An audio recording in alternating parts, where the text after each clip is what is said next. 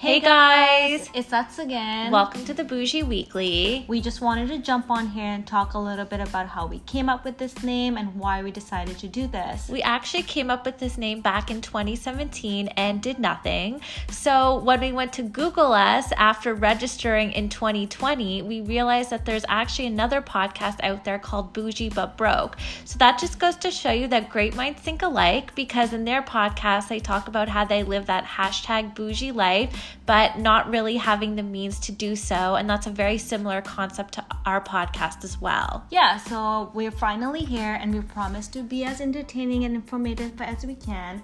Our first episode is next week. Like and subscribe and do all the things. We will love it if you can join us. If you can, that's fine too. And we'll see, We'll see you next soon. week.